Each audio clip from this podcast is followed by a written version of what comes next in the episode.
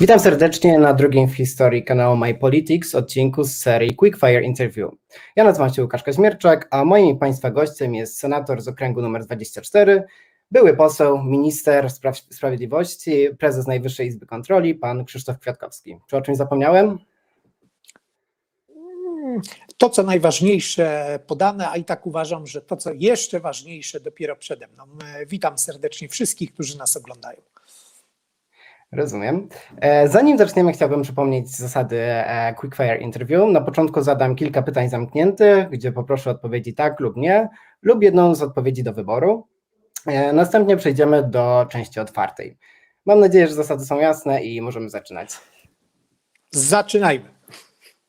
Dobrze, więc przejdźmy do pierwszego pytania. Czy poprze Pan kandydaturę Pana Karola Nawrockiego na prezesa Instytutu Pamięci Narodowej? Nie, Dziękuję. Czy poprze Pan kandydaturę Pani Lidii Staroń na Rzecznika Praw Obywatelskich w razie uzyskania akceptacji Sejmu? nie ma żadnej kandydatury. Poprę tą, która spłynie z Sejmu po odpowiedzi na moje pytania. Rozumiem, dziękuję. Czy premier Mateusz Morawiecki powinien stanąć przed Trybunałem Stanu? Yy, tak, Czy decyzje podejmowane przez obecną Krajową Radę Sądownictwa są wiążące?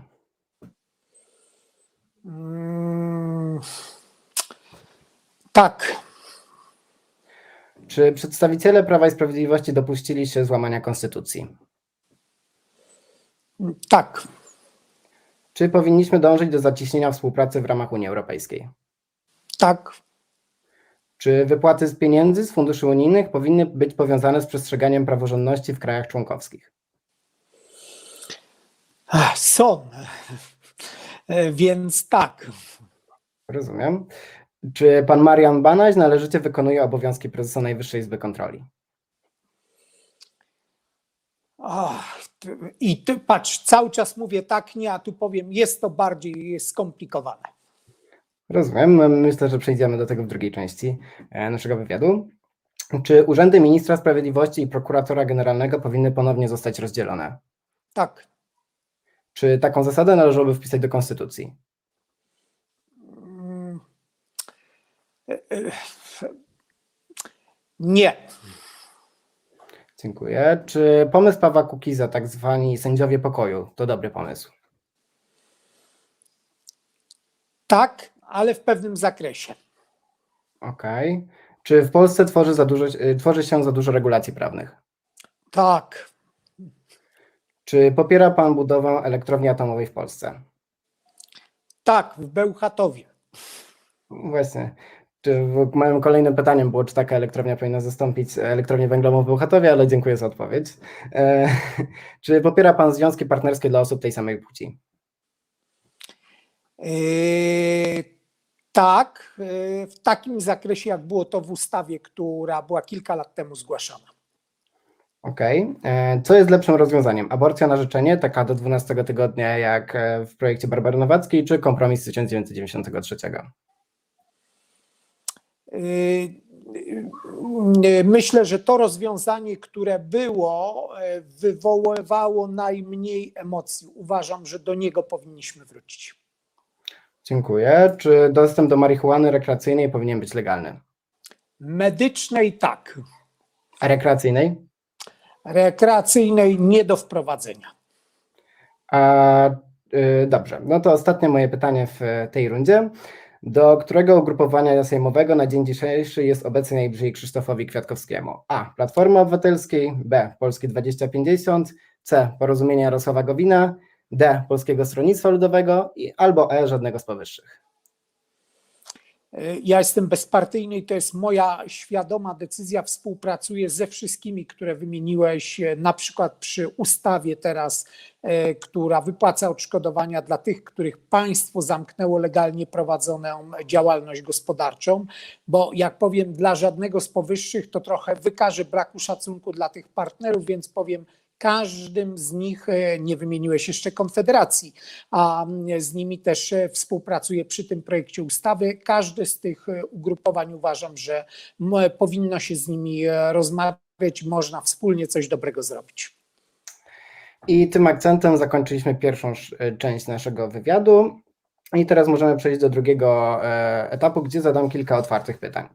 E, W ubiegłym miesiącu Najwyższa Izba Kontroli skierowała zawiadomienie o możliwości popełnienia przestępstwa przez premiera Morawieckiego, e, wicepremiera Sasina oraz ministrów Dworczyka i Kamińskiego. Natomiast dwa dni temu prezes Banaś powiadomił o złożeniu donesienia do prokuratury w sprawie słów wiceprezesa mm, Jarosława Kaczyńskiego, wiceprezesa Rady Ministrów Jarosława Kaczyńskiego, jakoby Marian Banaś był błędem systemu. Co pan o tym wszystkim sądzi? Sprawy związane z e, takimi zabawami, jak czy ktoś jest błędem systemu, czy ktoś jest kryształowy, czy pancerny, kompletnie mnie nie interesują, bo one nie są ważne z punktu widzenia obywatela. Z naszego punktu widzenia jest ważne, że była taka instytucja jak Najwyższa Izba Kontroli, która kontroluje prawidłowość wydatków publicznych. I kiedy pytałeś o Trybunał Stanu dla premiera, powiedziałem tak, bo w raporcie NIK-u jest jednoznacznie pokazane, że premier i ministrowie złamali przepisy prawa, próbując organizować tak zwane wybory kopertowe, a to jest wyłączna kompetencja Państwowej Komisji Wyborczej. Tak jest w każdym demokratycznym państwie na świecie. No, nie rząd organizuje wybory, bo jest zainteresowany jego wynikami, tylko niezależny, e, wyszczególniony organ. W Polsce to Państwowa Komisja Wyborcza. Podsumowując, uważam, że NIK dobrze wykonuje swoje obowiązki, ale to jest zasługa świetnych kontrolerów, z którymi przez lata pracowałem i ich poznałem. Jedni z najlepszych specjalistów na świecie, a kto pełni funkcję prezesa, to jest e, rzeczą wtórną. E, Zaletą Mariana Banasia jest to, że pozwala kontrolerom e, pracować, bo oczywiście jestem sobie w stanie wyobrazić sytuację, że ktoś by próbował na nich wpływać. Zresztą w tej sprawie jeden z wiceprezesów próbował zmieniać ustalenia kontrolerów i został złożony w tej sprawie wniosek do prokuratury. Dziękuję bardzo. No i, i teraz tak, te, te wnioski są w prokuraturze i e, co się teraz może stać? Jakie, jakie są możliwe ścieżki prawne? Yy, My mamy taką trochę kuriozalną sytuację, że prokurator generalny Zbigniew Ziobro już powiedział, że te wnioski są nieuzasadnione. Uwaga, zanim prokuratura wszczęła postępowanie sprawdzające. Ci, którzy nas słuchają, a mówię to jako były prokurator e, generalny, bo kiedy byłem ministrem sprawiedliwości, rozdzieliłem funkcję ministra sprawiedliwości i prokuratora generalnego. Jak ten dzisiaj, dzisiejsze przykłady pokazują, było to absolutnie zasadne i prokurator generalny nie może przed oceną prokuratora, do którego trafia sprawa, mówić, że ona jest uzasadniona lub nie, bo to prokurator ocenia, czy było uzasadnione podejrzenie przestępstwa, czy nie. Jeżeli było, wszczyna postępowanie sprawdzające. W ramach tego postępowania ono się kończy stwierdzeniem nie, nie złamano przepisów prawa albo tak, w tej sprawie trzeba wszcząć postępowanie, albo nawet wręcz wszcząć postępowanie przeciwko komuś, bo już na tym wstępnym etapie wiadomo, że ktoś popełnił przestępstwo. Dlaczego o tym mówię? W raporcie NIK-u z k- wyborów kopertowych zero-jedynkowo jest pokazane, że premier i ministrowie złamali prawo. Dlaczego? Nie mieli podstawy prawnej, nawet tej podstawy prawnej, na którą się powołują, tak zwanej ustawy covidowej, bo zanim ona weszła w życie, oni już wydawali polecenia drukowania kart wyborczych, przeprowadzenia faktycznie wyborów. I stąd właśnie tutaj zero-jedynkowo w tym raporcie wykazano w oparciu o dokumenty, że zostały złamane przepisy prawa. I dzisiaj, co istotne, nawet jak prokuratura nie wszcznie tego śledztwa albo wszczęte umorzy, Najwyższa Izba Kontroli ma zgodnie z ustawą o NIK-u kompetencję, że odwoła się do sądu i na szczęście dla nas obywateli, to nie polityk, jakim jest prokurator generalny, który musi oceniać swojego szefa, premiera i kolegów z rządu, ale niezawisły sędzia dokona oceny, czy doszło, czy nie doszło do złamania przepisów prawa i wyda wiążące polecenie prokuraturze, macie postępowanie, macie śledztwo w tej sprawie prowadzić. A, dziękuję bardzo. To e, od poniedziałku do rządu wraca były wiceminister zdrowia Janusz Cieszyński, e, który był zaangażowany w zakup respiratorów od handlarza bronią. E, ta decyzja nie została jeszcze zbadana ani przez prokuraturę, ani przez Najwyższą Izbę Kontroli, więc jak pan ocenia decyzję o powrocie pana Cieszyńskiego do Rady Ministrów? Fatalnie, bo to jest ta osoba, która podejmowała decyzję, żeby przez kompletnie niesprawdzoną firmę dokonać zakupu respiratorów, a później nie podjęła działań, bo przypominam, że minister zdrowia skierował w pewnym momencie wniosek do prokuratury, prokuratorii generalnej. To jest taka instytucja, która odpowiada za interesy Skarbu Państwa, żeby dokonać odzyskiwania tych pieniędzy ze strony firmy handlarza bronią, a później ten wniosek wycofał. Za to odpowiada były wiceminister zdrowia, pan Janusz Cieszyński. Najgorsza możliwa rekomendacja do tego, żeby dzisiaj był kim? Ministrem cyfryzacji. Ja mógłbym powiedzieć żartobliwie, że może dobrze, żeby on kimś został w administracji rządowej, bo gdyby pracował, gdyby pracował bezpłatnie, to może by odpracował coś z tych z dziesiątek milionów złotych, które zostały wypłacone handlarzowi bronią, a których on do tej pory, do tej pory nie zwrócił, ale obawiam się, że po pierwsze tak nie będzie, po drugie, że już dzisiaj po tych zapowiedziach wiemy, że zostanie ministrem cyfryzacji, a po trzecie obawiam się, że niestety nawet w tej sytuacji, jeżeli kimkolwiek będzie, nie wprowadzi się zasad BHP, czyli żeby nie odpowiadał za żadne przetargi, w ramach których wydawane są nasze pieniądze, bo rząd nie wydaje swoich pieniędzy. Wydaje pieniądze, które zabiera nam w formie podatków, a to jest człowiek, który od publicznych pieniędzy powinien się trzymać z daleka, dlatego to jest fatalna zła decyzja, która nie powinna być podjęta, a miejsce pana e, Cieszyńskiego jest tam, skąd e, przychodzi, czyli jeżeli już ktoś go chciał powołać w samorządzie terytorialnym do pełnienia e, funkcji wiceprezydenta, proszę bardzo, powołał to prezydent, który za to później ponosi odpowiedzialność, ale on nie powinien funkcjonować absolutnie w administracji rządowej. No dobrze, a czy uważa Pan, że jest więcej tematów, które potrzebują takiej, na, takiej natychmiastowej kontroli Najwyższej Izby Kontroli? Mówiąc szczerze, trudno mi powiedzieć choćby jeden temat, który by nie wymagał e, takiej kontroli. No spójrzmy po kolei na poszczególne ministerstwa. Ministerstwo e, Obrony Narodowej. Jest w Polsce prywatna firma, nie chcę wymieniać jej nazwy, żeby nie robić reklamy, która już kilka lat temu pokazywała, że jest w stanie skonstruować dron na potrzeby polskiej armii. Co się dzieje? Zamawia się takie drony w Turcji, a nie w Polsce, chociaż tutaj i to wspierając prywatny podmiot, moglibyśmy oczywiście doprowadzić do współpracy resortu i do tego, żebyśmy mieli polską broń tutaj w Polsce serwisowaną, tutaj w Polsce produkowaną. O Ministerstwie Zdrowia, o respiratorach przed chwilą już e, mówiliśmy. O Ministerstwie Edukacji, ta akurat była kontrolowana przez NIK jeszcze za moich czasów, tak zwana deforma minister Zaleskiej to była jedna wielka katastrofa. Ilość zajęć pozalekcyjnych dla dzieci i młodzieży spadła o kilkadziesiąt procent, a w większości szkół e, uczniowie dłużej, mimo że mają mniej zajęć pozalekcyjnych, dłużej spędzają czas, bo e, tak, zwane, e, tak zwany plan lekcji był gorzej zorganizowany. To tylko drobne przykłady z tego, co pani eks-minister Zaleska nawywijała w oświacie.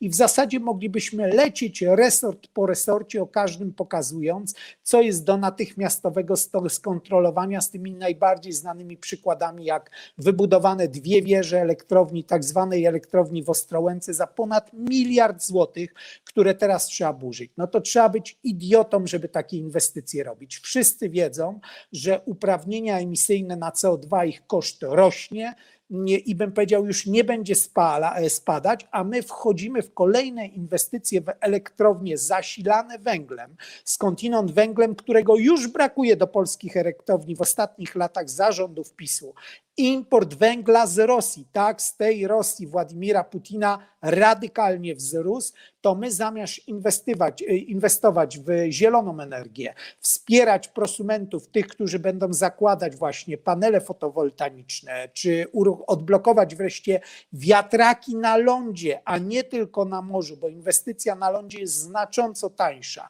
i daje dużo lepszy efekt, to my się pakowaliśmy w takie inwestycje jak słynne dwie wieże w Ostrołęce. Dlatego ja nie jestem w stanie w zasadzie wymienić żadnego resortu, który nie powinien podlegać e, szczegółowej kontroli i to w wielu obszarach e, NIK-u. Ja tylko powiem na koniec taki drobny przykład, bo mówiliśmy o inwestycji w Ostrołęce miliard dwieście milionów. My nawet jak wchodziliśmy do kancelarii premiera, mówię jeszcze o kontrolach, które ja zlecałem, to w ostatnich trzech dniach urzędowania ówczesnej premier Szydło, ona podpisała umowę z prywatną wizerzystką na 50 tysięcy złotych za to, żeby jej robiła makijaż, czyli po 17 e, tysięcy złotych e, dziennie. To pokazuje, jak nie szanuje się naszych e, pieniędzy w administracji rządowej i to pokazuje, jak potrzebna jest niezależna Najwyższa Izba Kontroli, żeby właśnie piętnować, pokazywać, zgłaszać do zawiadomienia do prokuratury w takich sprawach.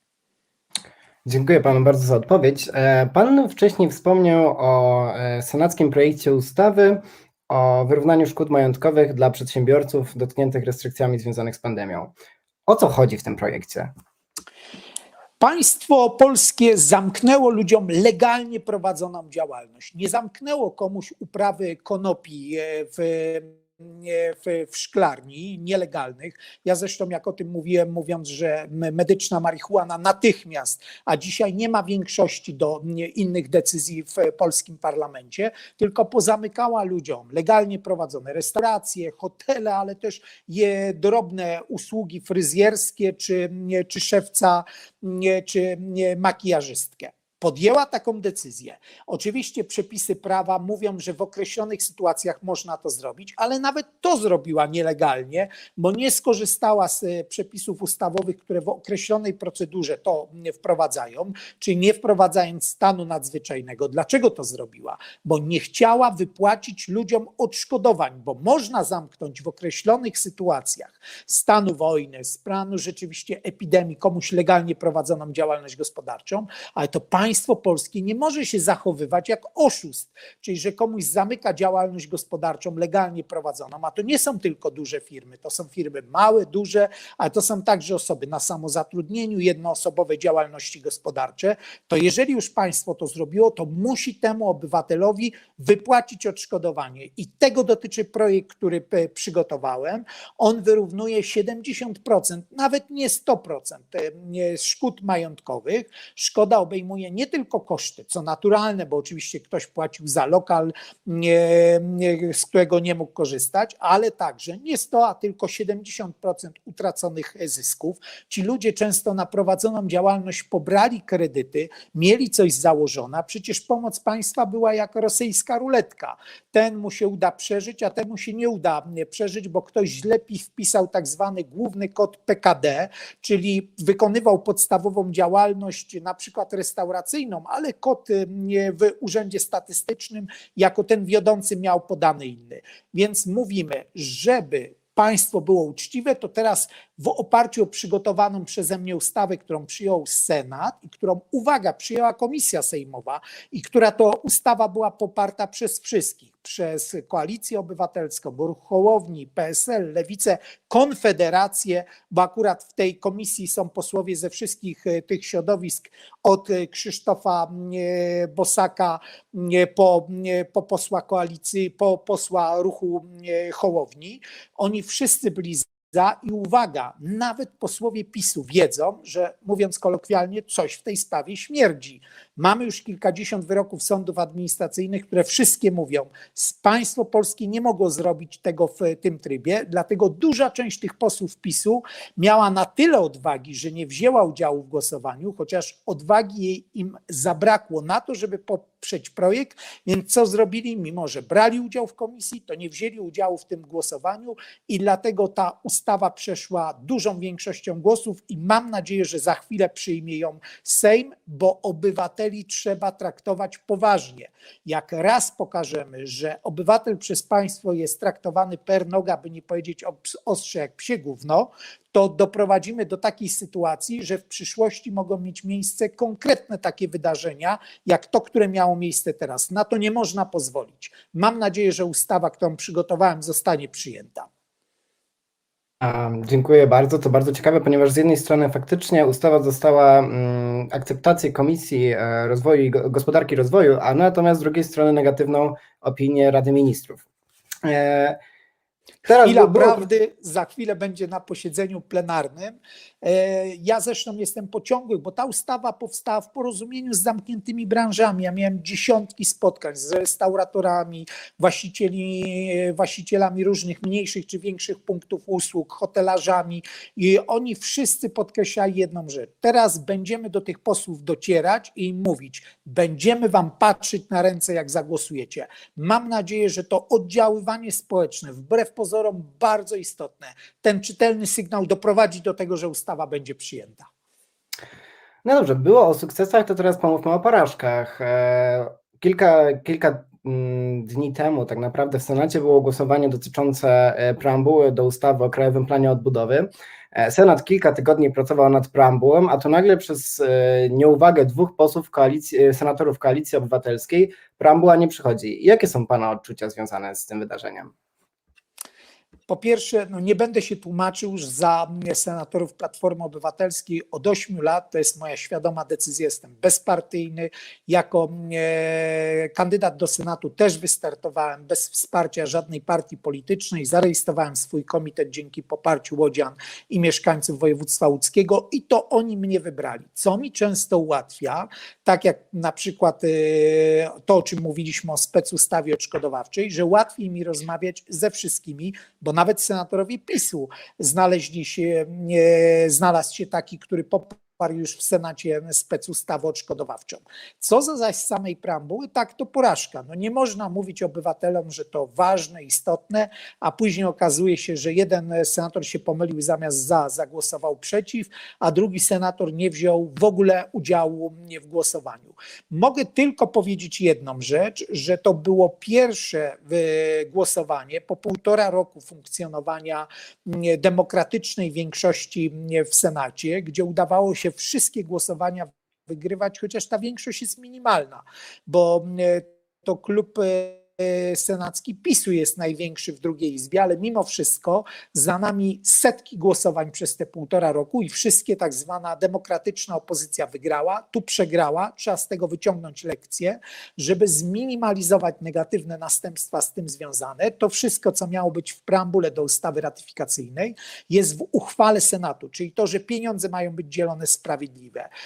Przy podziale mają uczestniczyć samorządy, organizacje społeczne, to, że ma być powołany komitet monitorujący, który będzie patrzył na rękę rządzącym, żeby te pieniądze trafiały do wszystkich, do obywateli, a nie wyłącznie, nie, a nie wyłącznie do swoich. To wszystko jest w uchwale senackiej, którą na tym samym posiedzeniu Senatu przyjęliśmy i która została wysłana do Komisji Europejskiej, która, bo to pieniądze przecież, co prawda też nasze, bo my również jako Polacy, nie zapominajmy, płacimy składkę w dużej części części, ale w części to są pieniądze z obligacji, które będzie emitować Unia Europejska, więc ona ma uprawnienia, żeby sprawdzać prawidłowość wydatkowania tych pieniędzy. Dziękuję bardzo. To teraz moje ostatnie pytanie, które nawiąże do Pana doświadczenia jako prokuratora generalnego. Co oznacza nieprzystąpienie Polski do prokuratury europejskiej, która wystartowała dwa dni temu? Czy Polska na tym straci? To oznacza, że po pierwsze rządzący nie chcą ścigać przestępstw VAT-owskich, tych, które są wyliczane dzisiaj, że na nich Unia traci co najmniej 50 miliardów euro rocznie, czyli ponad 200 miliardów złotych. I to mówię tylko o stratach, stratach, powtórzę to jeszcze raz, w obrębie Unii Europejskiej, bo prokuratura generalna ma dwa zasadnicze cele. Ona wcale nie zastępuje prokuratury narodowej. Tu sam bym był przeciw. Państwa narodowe mają swoje kompetencje i mają prawo je zachować. No ale równocześnie, kiedy przestępczość VAT-owska polega głównie na łańcuszku firm, które są rejestrowane w poszczególnych krajach i my wszyscy wiemy, że w tym łańcuszku na przykład często są firmy z Cypru, z Luksemburga, z tak zwanych rajów podatkowych czy z Holandii, nawet w obrębie Unii Europejskiej, to w polskim interesie było, żeby była prokuratura, która będzie ścigać tego typu rodzaje przestępstw, a prokuratura europejska nie miała ścigać wszystkich przestępstw, ale właśnie wyłudzanie VAT-u ze szczególnym uwzględnieniem wyłudzenia tak zwanego transgranicznego, czyli w układzie łańcuszka firm. No i druga rzecz, rzecz, która niepokoi. Prokuratura Europejska oczywiście miała ścigać wyłudzania, defraudację, kradzież pieniędzy europejskich, czyli wydatkowanie ich niezgodnie z projektami i programami, które wcześniej w transparentnej, jasnej, czytelnej procedurze będą e, przyjmowane do finansowania. Czyli bardzo zła wiadomość, bo jaki my sygnał wysyłamy? Że po pierwsze, wcale wbrew temu, co rząd wielokrotnie powtarzał, nie chce walczyć z przestępczością VAT-owską, się okazuje kuriozum. I druga rzecz, że istnieje obawa, że pieniądze z funduszy europejskich mają trafić do przyjaciół i znajomych królika, bo znowu rząd nie jest zainteresowany tym, żeby była prokuratura, która będzie patrzeć właśnie na prawidłowość wydatkowania funduszy europejskich. Zła decyzja. Sam bym mówił, że trzeba podchodzić ostrożnie, gdyby to były zabieranie kompetencji narodowych, ale to są dodatkowe kompetencje tam, gdzie ewidentnie bym powiedział, do tej pory e, prokuratury narodowe sobie nie radzą, jak na przykład z wyłudzaniem podatku VAT. I tak jak system w Polsce został uszczelniony ściągania VAT-u w oparciu o wnioski e, NIK-u, które ja przedstawiałem 5, 7, 3 czy 2 lata temu, tak dalej nie funkcjonuje ściąganie przestępczości VAT-owskiej w układzie firm rozrzuconych e, pomiędzy poszczególnymi państwami i okazuje się w tym miejscu, gdzie dalej Polska sobie nie radzi, inne kraje Unii Europejskiej. Polska mówi nie prokuraturze europejskiej, a w praktyce mówi nie nam, obywatelom zainteresowanym ściąganiem e, e, pieniędzy od przestępców i uczciwym wydawaniem pieniędzy z funduszy europejskich. Dziękuję panu bardzo. To była rozmowa z panem Krzysztofem e, Kwiatkowskim, senatorem z okręgu numer 24. Dziękuję panu bardzo za udział- a państwa zachęcam do śledzenia naszej działalności w mediach społecznościowych i wsparcia nas poprzez port- portal Patronite. E, Dobrego popołudnia. Pozdrawiam serdecznie. Do zobaczenia.